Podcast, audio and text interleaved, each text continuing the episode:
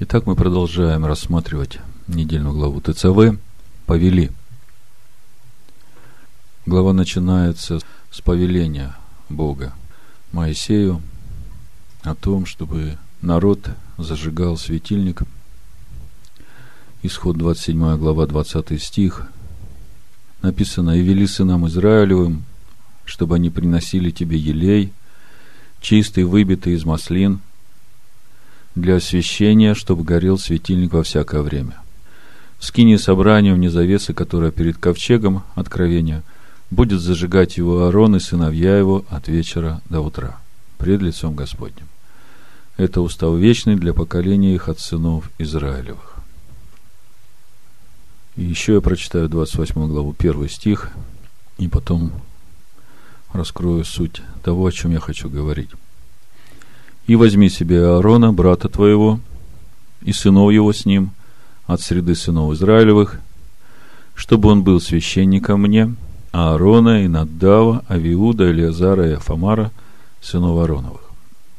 Сразу скажу, что здесь, э, в первом стихе, то, что переведено в синодальном переводе «и возьми к себе», э, на иврите стоит э, слово «хаакрув», которое переводится «приносить в жертву», «жертвовать».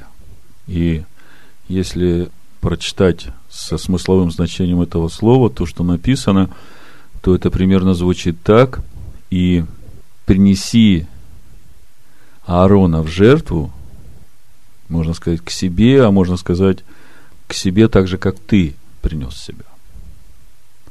И с этого начинается повеление приготовления священника.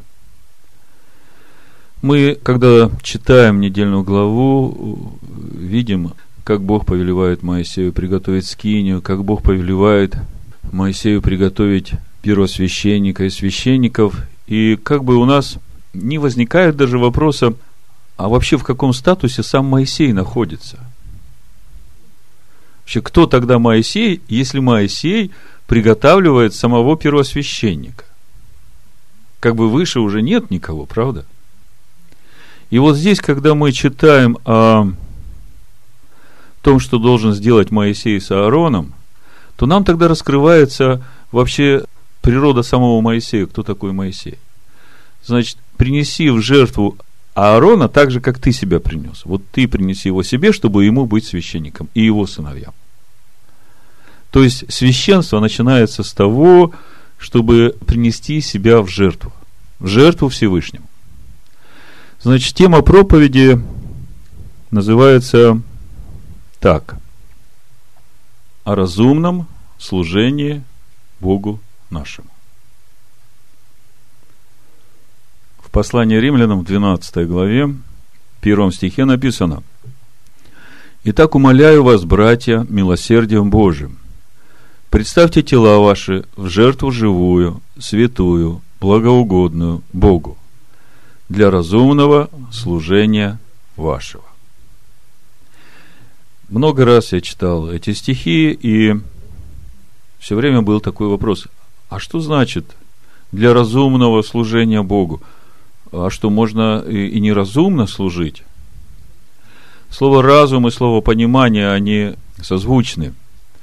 То есть, э, речь идет о том, чтобы нам понимать, в чем суть нашего служения Богу.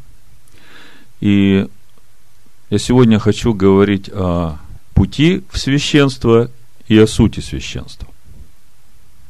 Хочу говорить о том, что значит быть священником, как стать священником. Что нужно для того, чтобы стать священником. Какие требования предъявляются к человеку, предназначенному к священству. И какой главный смысл священства, для чего это нужно. Не священство ради священства, а священство для чего-то нужно. И все это вот в этом контексте разумного служения Богу.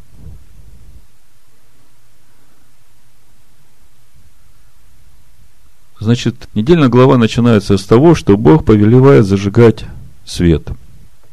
Зажигать светильник. Елей должны приносить сыны Израиля.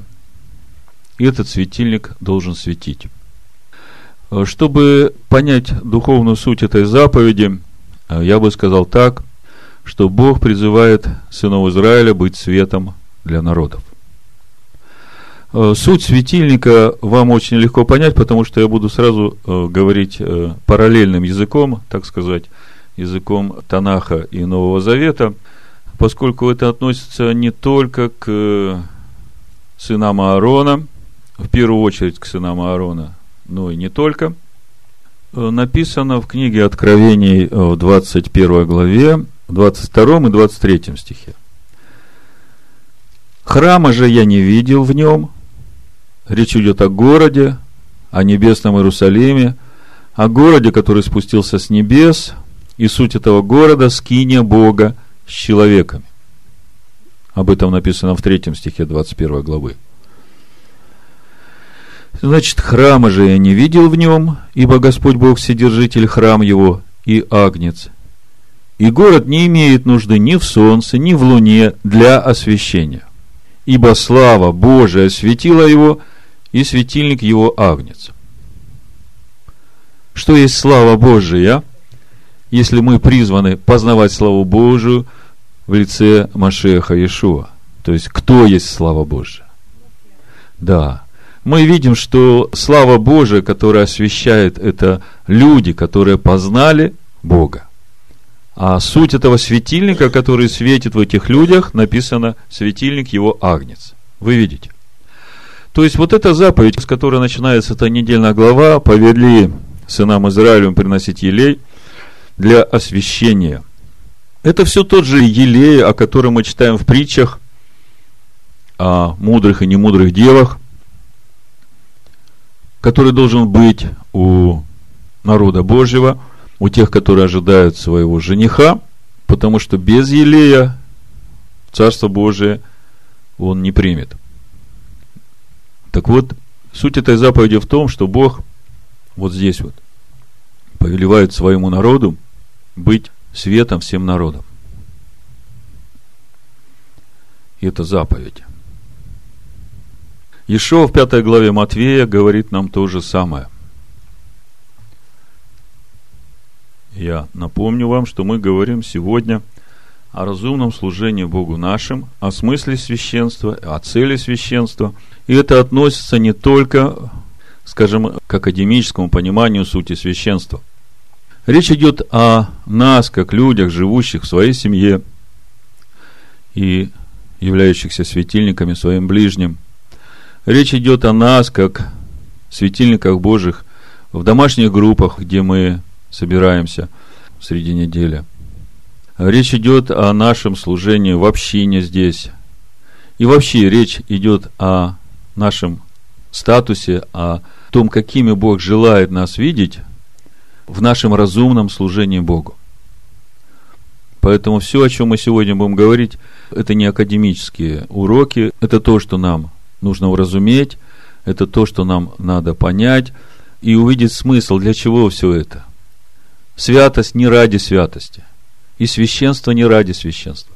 Это все Бог для чего-то предназначил, и если мы это поймем, тогда нам легко будет светить, и нам легко будет служить этим ближним. Так вот, мы сегодня поговорим о смысле священства и о сути священства.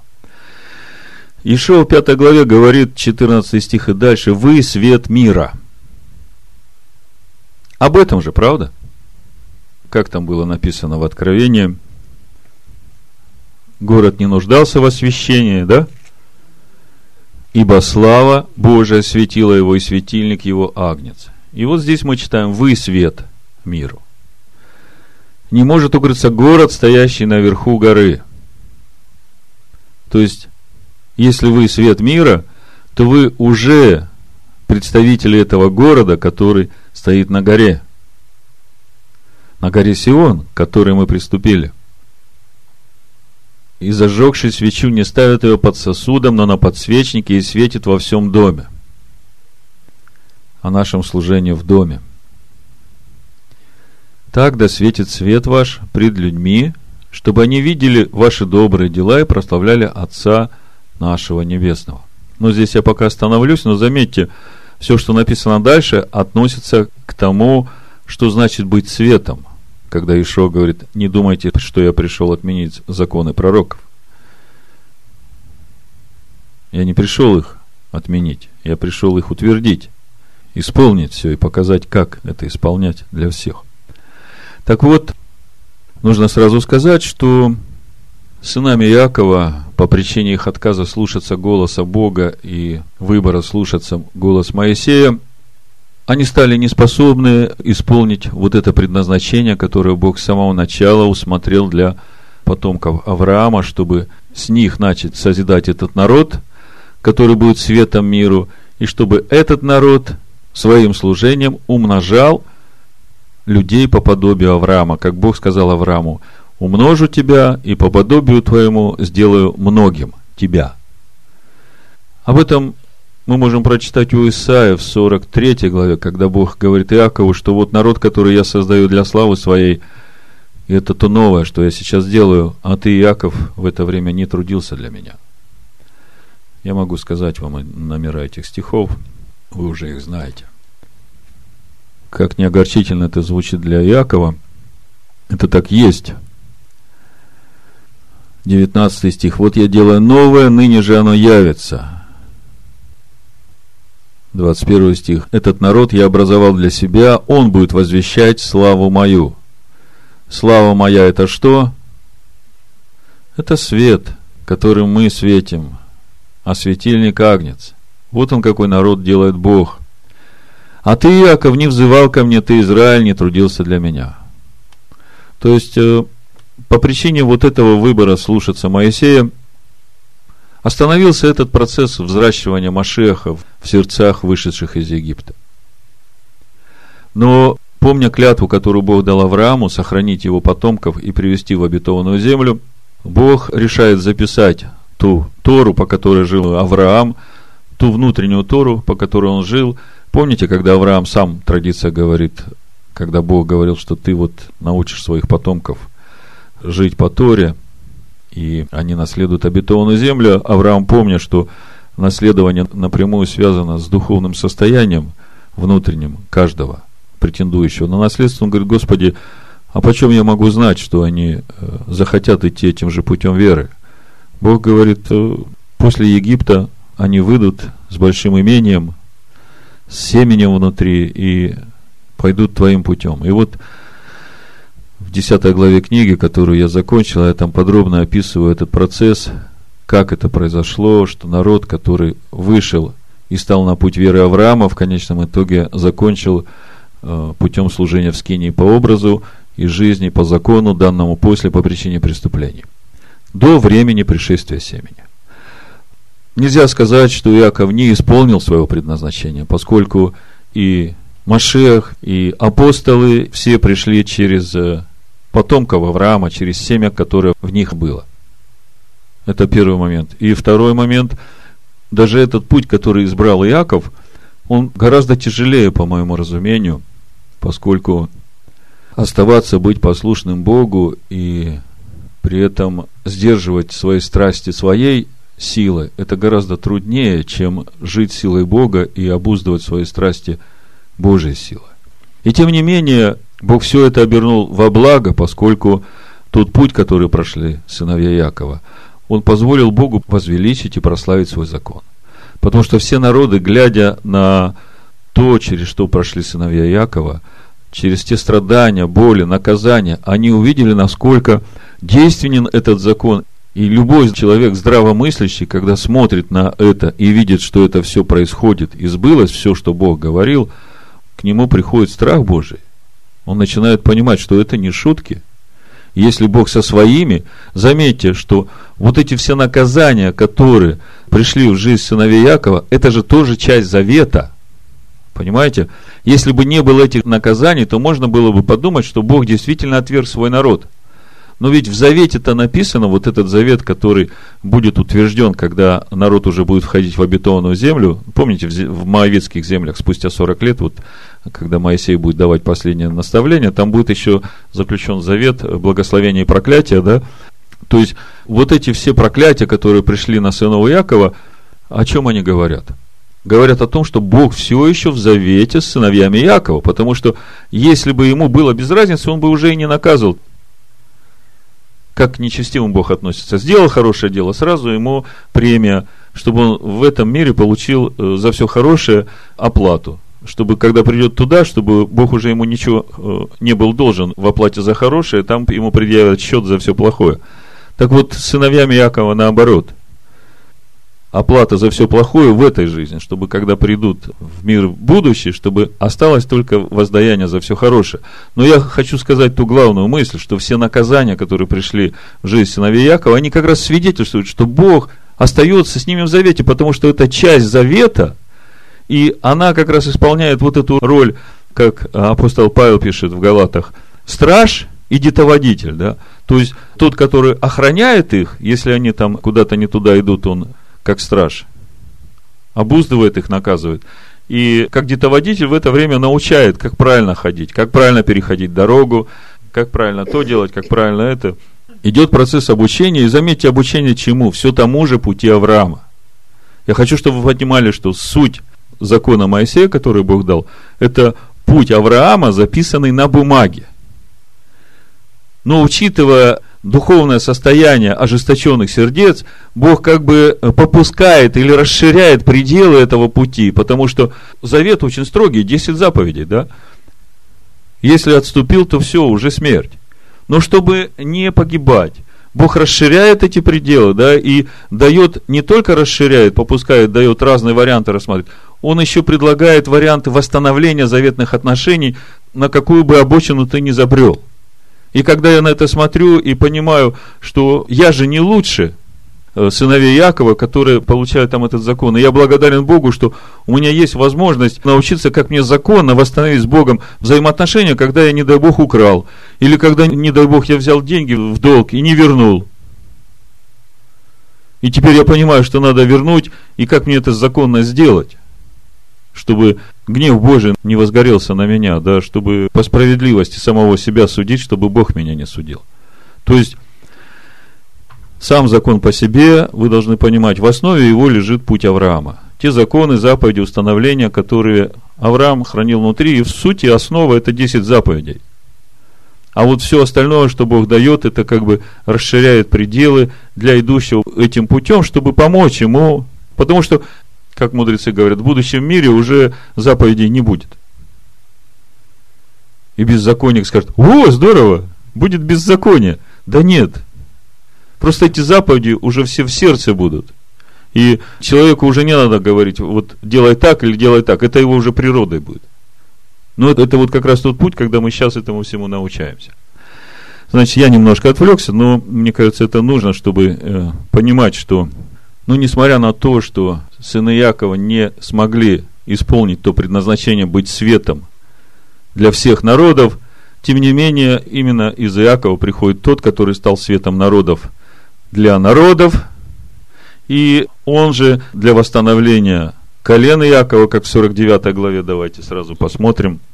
То есть, э, по-любому Иаков выполнил и здесь свое предназначение. 6 стих. И он сказал, мало того, что ты будешь рабом моим для восстановления колена Яковлевых, Исайя 49 глава, 6 стих. Он сказал, мало того, что ты будешь рабом моим для восстановления колена Яковлевых и для возвращения остатков Израиля, но я сделаю тебя светом народов, чтобы спасение мое простерлось до концов земли. Так вот, мы сегодня говорим о том, что значит зажигать светильник кто зажигает и что есть этот свет, в чем суть служения священства. Сейчас мы поговорим о том, как стать священником и что нужно для того, чтобы стать священником. А потом поговорим, какой же главный смысл служения священника. И прежде чем я начну говорить о священстве, я хочу прочитать вам один мидраж, одну притчу такую, которую я прочитаю вам из еврейской недели, номер 122, это Рижская синагога, недельная глава Торы ТЦВ.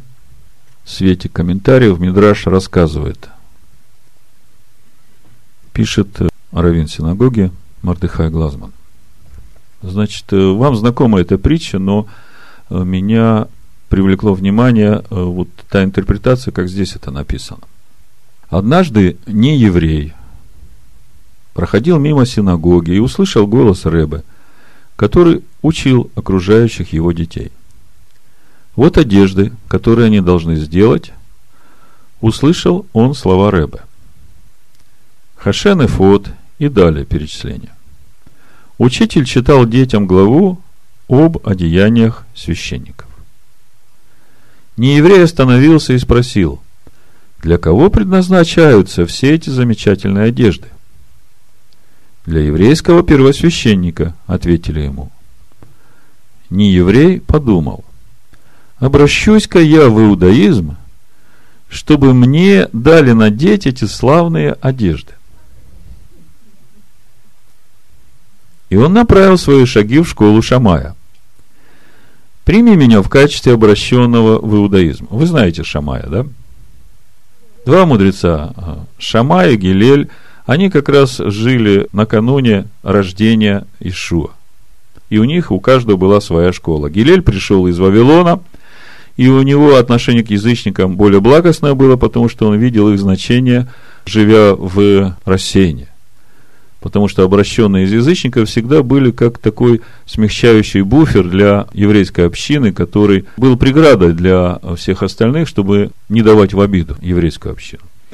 И поэтому у него отношение к язычникам было доброжелательно, скажем так, в плане того, что он понимал, что предназначение еврея быть светом всему народу, вот как раз в этом суть своего служения видел, да?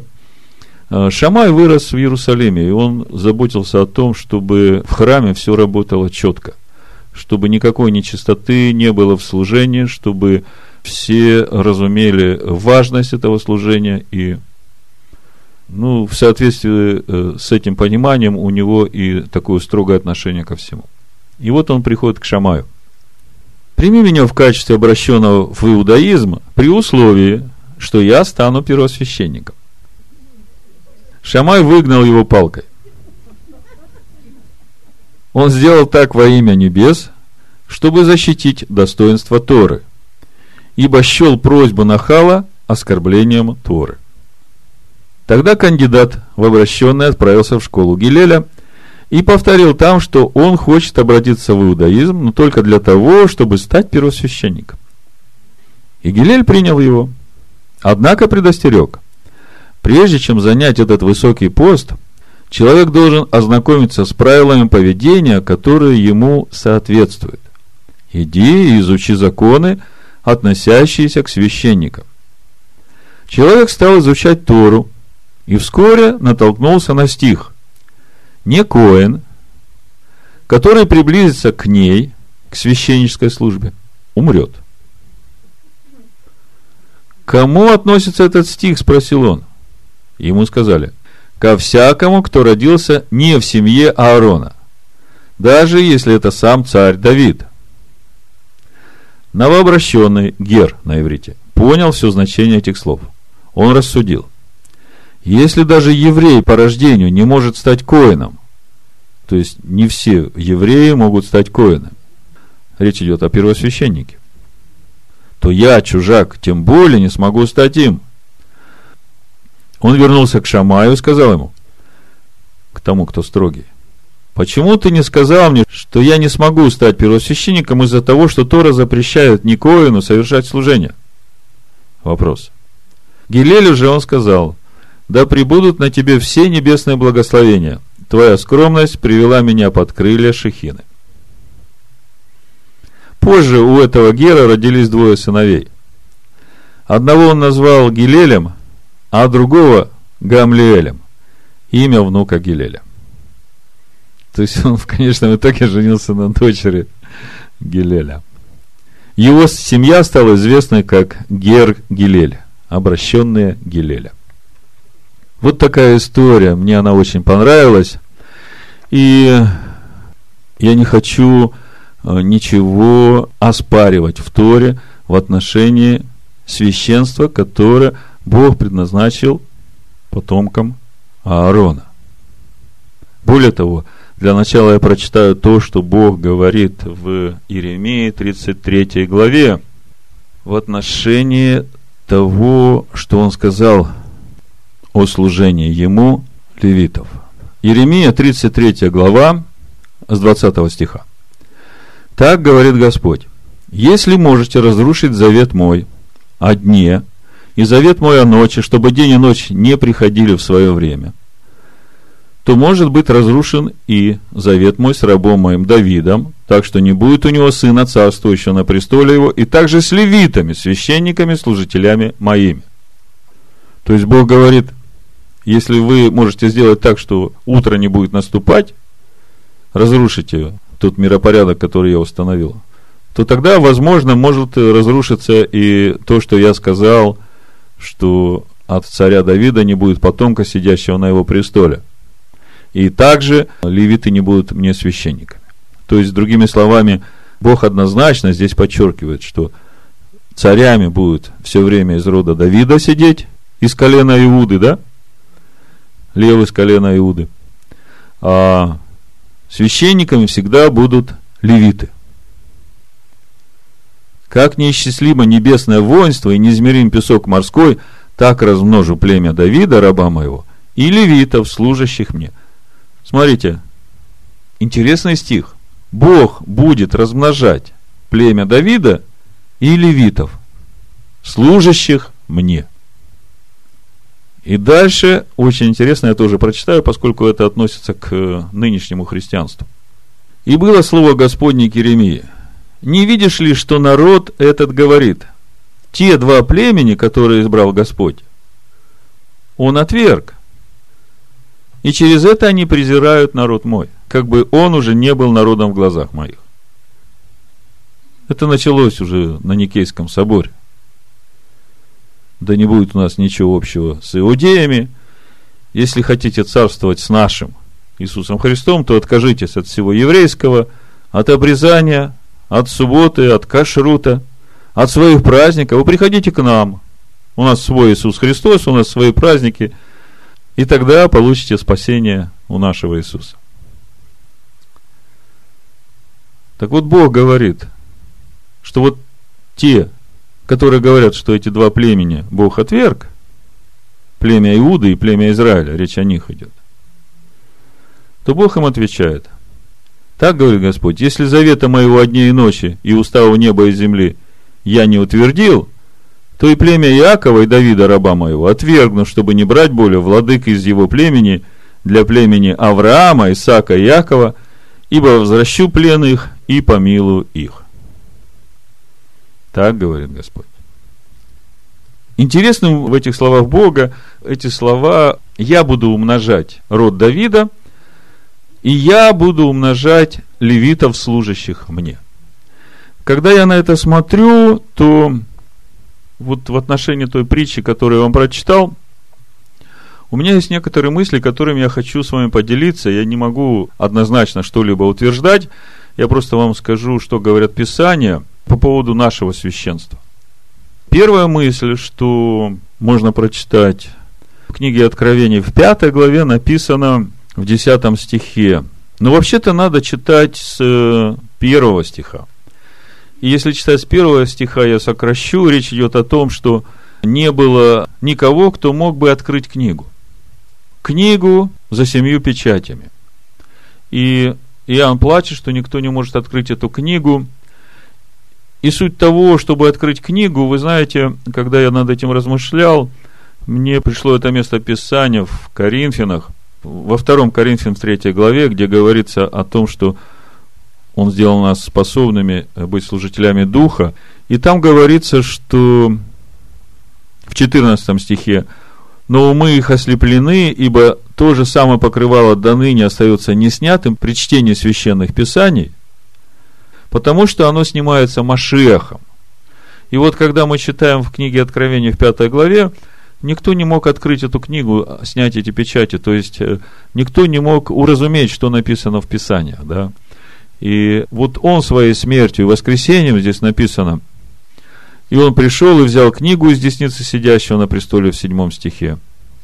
И когда он взял книгу, тогда э, четыре животных и двадцать четыре старца пали пред Агнцем. 9 стих, и поют новую песнь, говоря, «Достоин ты взять книгу и снять с нее печати, ибо ты был заклан, и кровью свою искупил нас Богу из всякого колена, и языка, и народа, и племени, и соделал нас царями и священниками, правильно сказать, царственным священством, Богу нашему, и мы будем царствовать на земле. И вот э, как бы в контексте этой притчи о том, что только потомки Аарона могут приступать к священническому служению, меня этот стих как бы смущает. «И соделал нас царственным священством». Кого нас? Из всякого колена, языка и народа и племени. Тогда в чем суть священства? Если Бог говорит, я буду умножать левитов, служащих мне – когда я начинаю читать послание евреям, я вижу эту мысль автора послания евреев, который пытается евреям объяснить, что священство Аарона, то, которое Бог поручает Аарону, да, до этого священства уже было священство по чину Мелхиседека. И сам Авраам приносит э, этому первосвященнику, вы знаете, что такое быть священником по чину Мелхиседека? Э, ну, переводят как Мелхиседек, царь праведности, да? Но если смотреть дословно, э, царь праведности – это Мелех Цедек, праведный царь, да, царь праведности. А сказано Мелхи, это значит мой царь праведность. И это совсем другой статус получается. То есть, тот, кому я поклоняюсь, тот, кому я принадлежу, тот, чей я раб, кому я служу, он праведность. Понимаете? Вот что значит быть первосвященником по чину Малхиседека. И об этом Бог клянется в 109-м псалме, да? Давайте откроем 109-й псалом. Об этом Бог клянется Машеху. То есть, о чем я хочу сказать? Вот автор послания евреям в 7 главе, пока вы открываете 109 псалом, я вам 7 главу послания евреям немножко прочитаю, чтобы это было у вас взаимосвязано. То есть я хочу сказать, что до вот этого всего помазания Аарона и его сыновей на священство, служение самого священства уже было, и оно как бы от начала есть. И только потому, что народ избрал быть послушным Моисею, и Бог дает вот эту скинию, которая по образу. Потому и возникает вот эта нужда посвятить Аарона на священство, чтобы ему, как Моисею, принести себя в жертву и всем его сыновьям, чтобы они были этими сосудами Всевышнего, которые будут светом для своего народа и будут светить своему народу, служа в скине перед Всевышним, потому что в скине перед Всевышним, вы сами понимаете, хотя скине и по образу, Всевышний-то настоящий там. И если священник не соответствует своему статусу священника и войдет туда, в святое святых, и его же потом веревкой вытаскивают мертвым оттуда. То есть, хотя скиния и по образу, служение там настоящее. И поэтому нужны были такие священники, которые действительно будут сосудами Всевышнего. И поэтому Бог говорит Моисею, возьми Аарона, принеси его в жертву к себе. Помните, все, кто не с Моисеем, все погибли в пустыне. А все, кто с Моисеем, да, вот те войдут в мой покой, Бог говорит. А что значит быть с Моисеем? Это значит полностью, так же, как Моисей принес себя в жертву Всевышнему, отказавшись полностью от себя, как написано, Моисей кратчайший, да? То есть полностью послушный, своей воли не имеет. И вот также надо Аарона принести. И заметьте, для Аарона это, э, ну, скажем, кого-нибудь из вас сейчас вот взяли бы и сказали, все, вот сейчас мы строим скинию, да, это идет приготовление к строительству скинии, вот к первому Ниссана, значит, мы достраиваем скинию, и я тебя, Аарон, буду посвящать священство, и ты должен полностью умереть для себя, чтобы стать сосудом Всевышнего – Представьте, через какую перегрузку надо пройти, чтобы полностью умереть для себя. Нам Бог на этот процесс э, всю жизнь отвел, да? Еще и продлевает по милости, да? А тут надо сразу принять вот такое решение однозначно, умереть для себя и всю оставшуюся жизнь быть священником Для чего? Вот об этом мы тоже поговорим. Суть священства. Так вот, послание евреям, значит, в 7 главе автор послания пишет, что Милхиседек, царь Салима, священник Бога Всевышнего, тот, который встретил Авраама и благословил его, возвращающегося после поражения царей. Смотрите, мой царь, праведность, да, Мелхи Цедек, царь Шалома, царь мира, священник Бога Всевышнего. Тот, который встретил Авраама и благословил его, возвращающийся после поражения царей, которому и десятину отделил Авраама от всего, во-первых, по знаменованию имени царь правды, а потом и царь Салима, то есть царь мира. И я говорю, что Мелхи – это мой царь, праведность. И царь Шалома, тот, который во мне живет, он Шалом. Без отца, без матери. Смотрите, хотя у Мелхиседека того человека, который там встретил Авраама, у него были родители. И вообще мудрецы говорят так, что это же Шем, сын Ноя. Но тот, кто в нем жил, вот смотрите, без отца, без матери, без родословия, не имеющий ни начала дней, ни конца жизни, уподобляясь Сыну Божию – вот он где первосвященник, видите? Пребывает священником навсегда. Видите, как велик тот, которому и Авраам, патриарх, дал десятину из лучших добыч своих.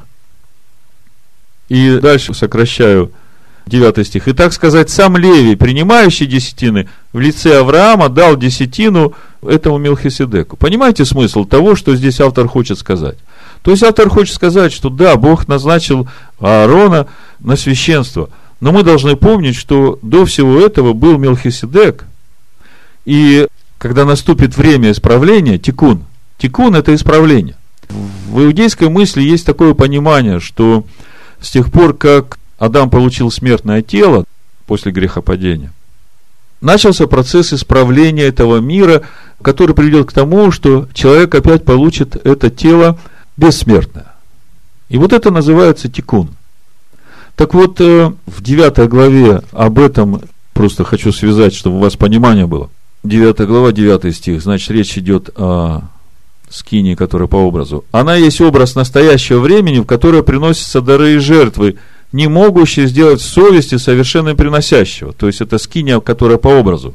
Заметьте, автор пишет об этой скинии в то время, когда она еще стояла, потому что храм был разрушен в 70-м году и которые с яствами и питьями и различными омовениями и обрядами, относящимися до плоти, установлены были только до времени исправления.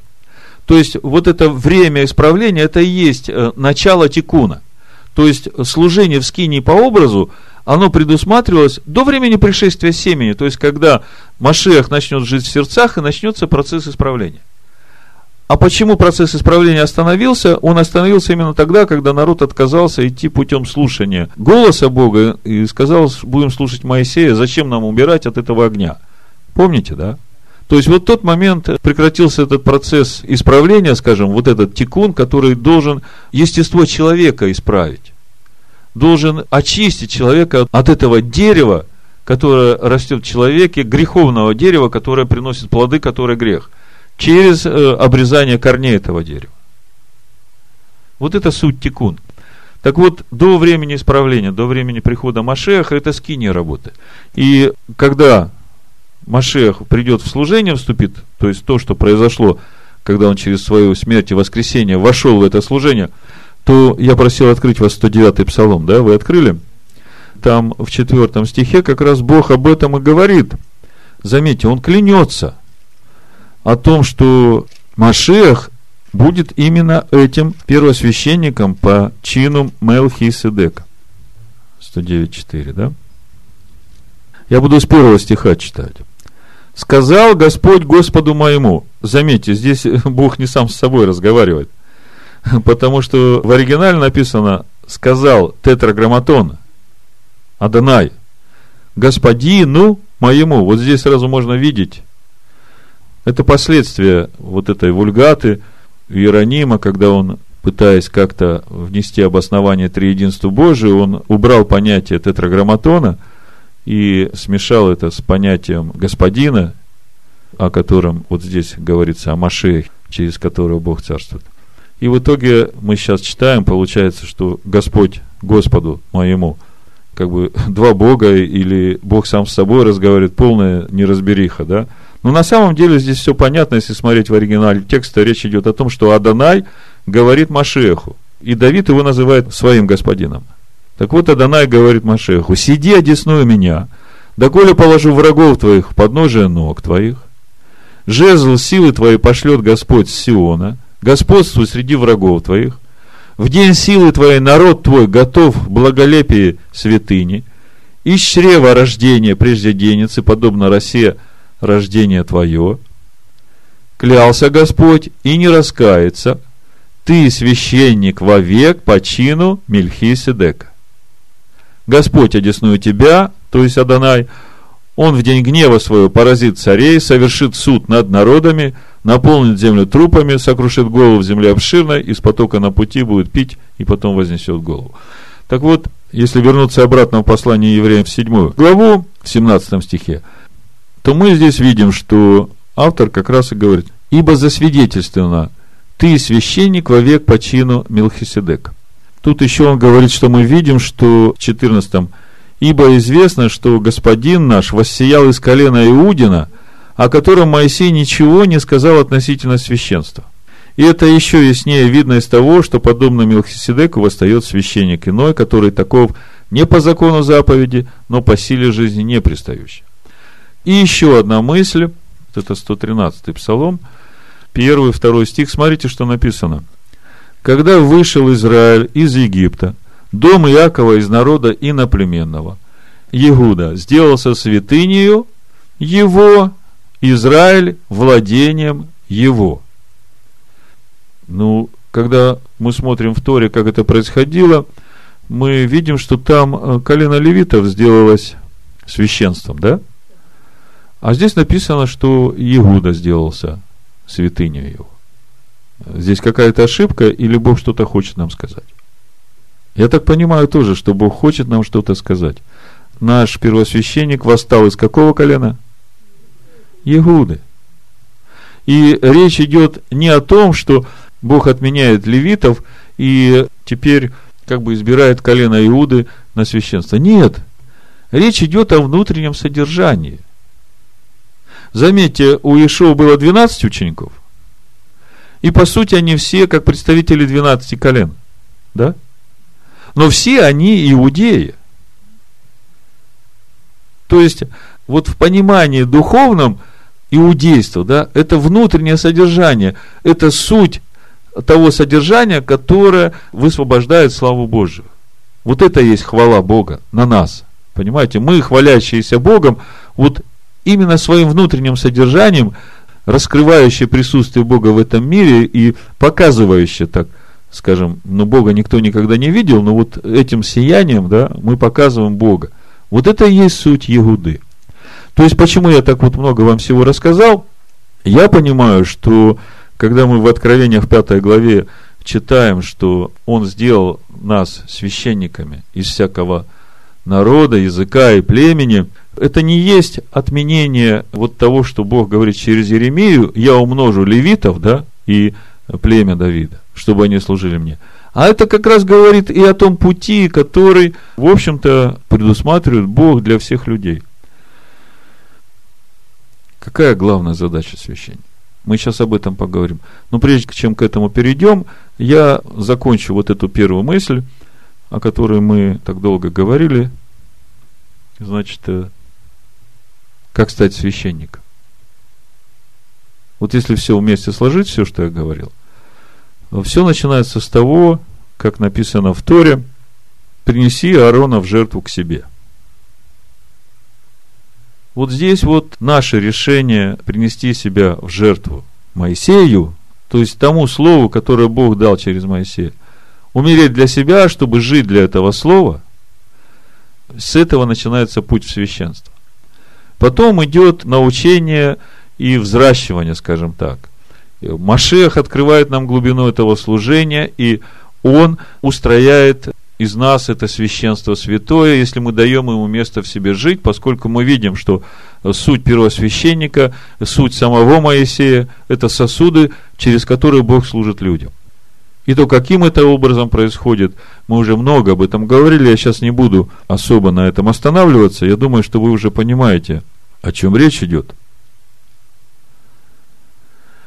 А вот теперь о сути служения, и для этого я хочу прочитать вам там же в недельной главе 36 38 стих 28 глава Исход написано и сделай полированную дощечку из чистого золота, и вырежь на ней, как вырезают на печати, святыня Господня.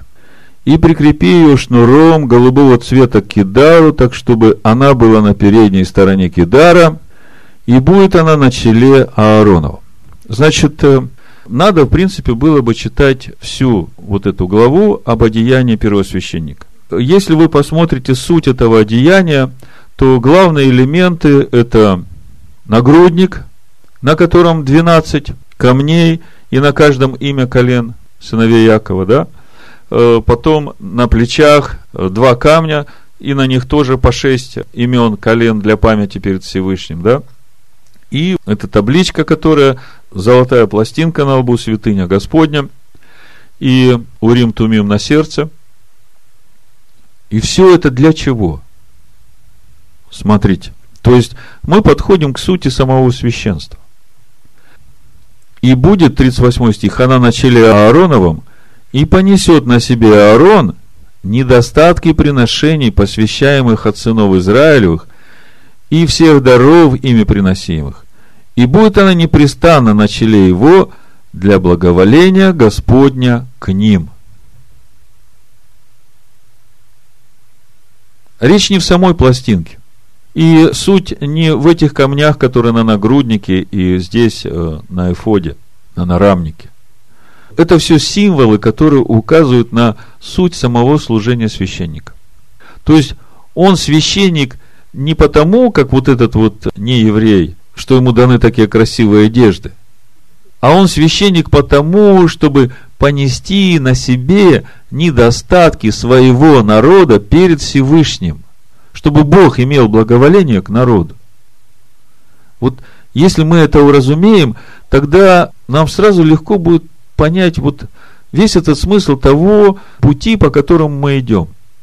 Если мы призваны к священству, то главная наша цель – это освящаться, чтобы быть святыми. И суть нашей святости – это Бог, живущий в нас. И, казалось бы, святость ради святости, да? То есть я освящаюсь, чтобы быть святым, чтобы попасть в Царство Божие, да, такая простая логика. А в конечном итоге, в общем-то, эгоизм. То есть я для самого себя. Разве Бог этого хочет? Если Бог с самого начала говорит, зажигайте светильник, чтобы вы были светом миру. Зажигайте этот светильник, чтобы свеча горела в вашем доме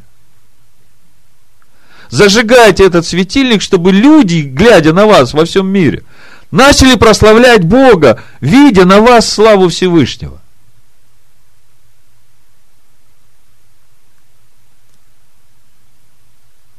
Я хочу прочитать вам несколько мест, которые как бы больше расширяют смысл. То есть святость не ради святости,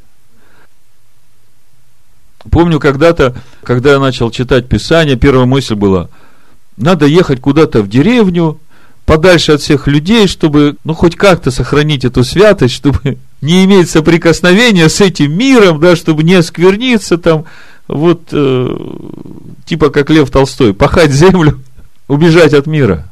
Или еще лучше канонических святых там взять в православии, у, у католиков, отшельники, да, вот этот вот там уединился там, он такой святой, святой, он вообще ни к чему нечистому с миром не сообщается, он святой.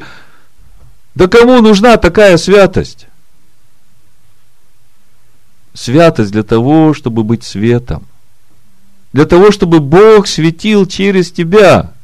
А если Бог через тебя светит, а ты поставил себя, накрыл кастрюлей, уехал в деревню, куда-то там спрятался, или залез в бочку, как диаген там, и сидишь там, отделил себя от всего мира. Не в этом смысл священства. Смысл священства в том, чтобы светить. Чтобы зажигать светильник, чтобы люди, видя твои добрые дела, прославляли Бога. Но для этого надо умереть. Кирув, как написано, а ты, Моисей, Кирув, а Аарона себе. По сути, принеси Аарона себе в жертву, да. Но речь не идет о том, чтобы там убить Аарона или еще что-то. А речь идет о том, чтобы Аарону посвятить себя так же, как Моисею. А нам посвятить себя так же, как Аарону, Моисею. И это и есть о том, что Ишуа говорит, умереть для себя, чтобы я вас жил, потому что я светильник. А если я вас свечу, и вы живете, то мой свет не виден, вы заслоняете его. А когда вы умираете для себя, тогда мой свет начинает светить через вас. И знаете, это здорово. Когда его свет светит, тогда хорошо. Всем хорошо. И тебе тоже хорошо, хотя тебе трудно в это поверить. Как же так я без своего? Значит, я хотел прочитать несколько мест и на этом закончу. Я напомню, мы говорим о разумном служении. О разумном служении Богу Всевышнему. И теперь вы начинаете понимать, в чем суть этого разумного служения. Не святость ради святости. Не священство ради священства. А быть светом. Быть светом тем, кто вокруг тебя. И для того, чтобы быть светом, тебя не должно быть. Светильник должен светить через тебя, светильник агнец. А все для чего? И понесет на себе недостатки приношений, посвящаемых от сынов Израилевых и всех даров ими приносимых, и будет она непрестанно на челе его для благоволения Господня к ним. Вот вы, община, да? Есть большее, есть меньшее, и какие взаимоотношения друг к другу? Ага, ты смотришь, есть недостатки в приношении. Где-то он себя не принес еще в жертву. Он немощный еще. Так Павел говорит, ты покрывай его, покрывай его немощь, понеси этот недостаток на себе, стань ходатаем за него перед Богом, если ты уже стоишь во святилище перед ним. Понимаете, в чем суть служения? Смотрите, больше я вам скажу – Книга Иова, 22 глава. Вообще здесь весь путь священства. 22 глава с 21 стиха. Так и напишите. Путь священства и суть священства. Сблизься же с Ним, с Богом, и будешь спокоен. Через это придет к тебе добро. Прими из уст Его закон, положи слова Его в сердце твое, если ты обратишься к Вседержителю, то вновь устроишься. Удалишь беззаконие от шатра твоего и будешь вменять в прах блестящий металл и в камни потока в золото афирское, и будет Вседержитель твоим золотом и блестящим серебром у тебя, ибо тогда будешь радоваться Вседержителе и поднимешь к Богу лицо твое. Помолишься Ему, Он услышит тебя, и ты исполнишь обеты твои, Положишь намерение, и оно состоится у тебя. И над путями твоими будет сиять свет.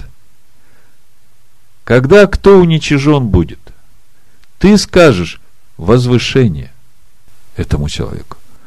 И он спасет поникшего лицом, избавит и не безвинного, то есть даже того, кто виновен.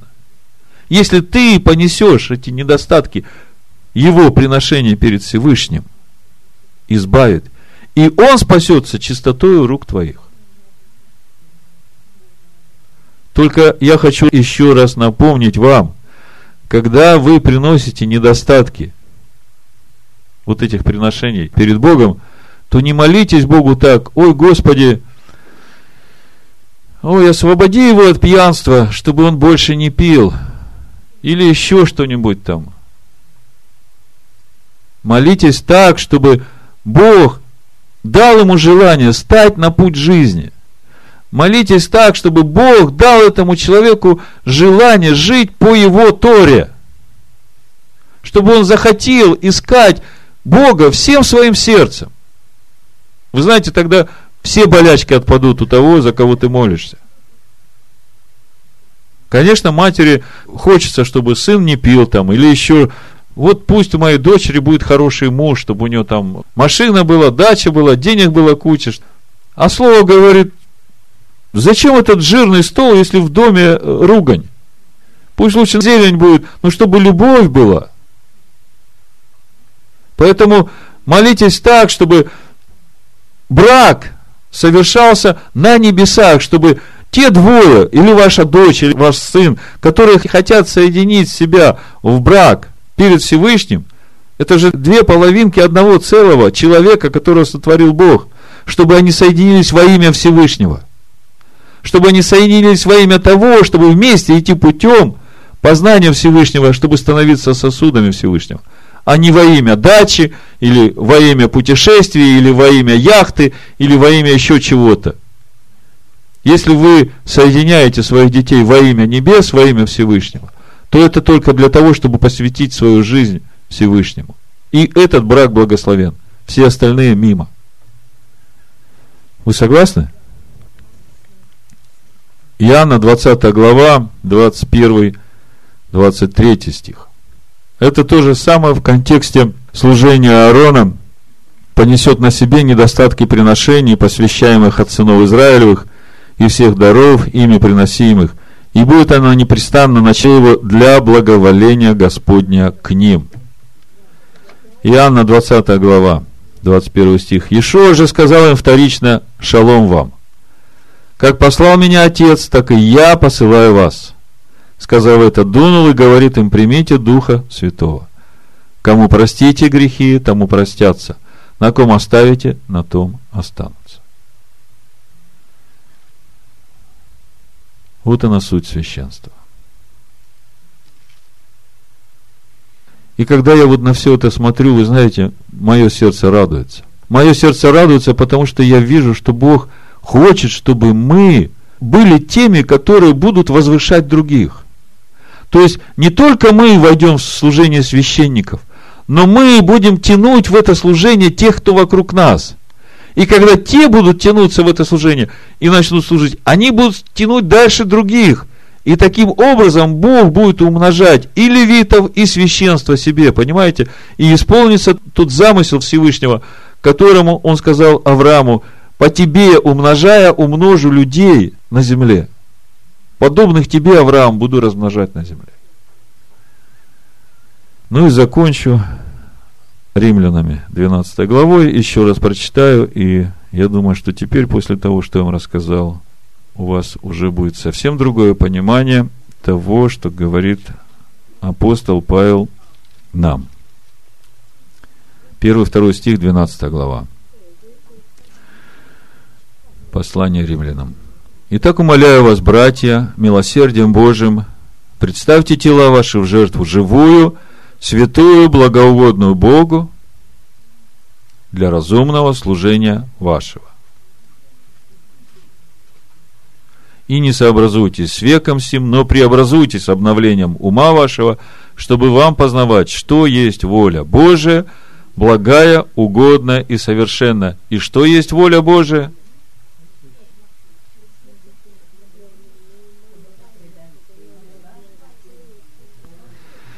Вы знаете, я бы сказал, что по мере познания нам все больше и больше раскрывается понимание воли Божией для нас.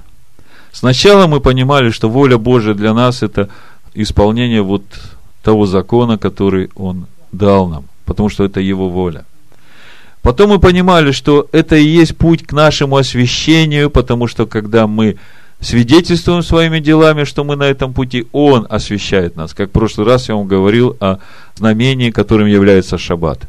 Если мы посвящаем себя и светим шаббат, то это для Него знак, что Он будет освящать нас. Но, вот после всего, что я сегодня вам говорил, вы должны понимать, что вся эта святость не ради святости, а все это для того, чтобы свет светил этому миру.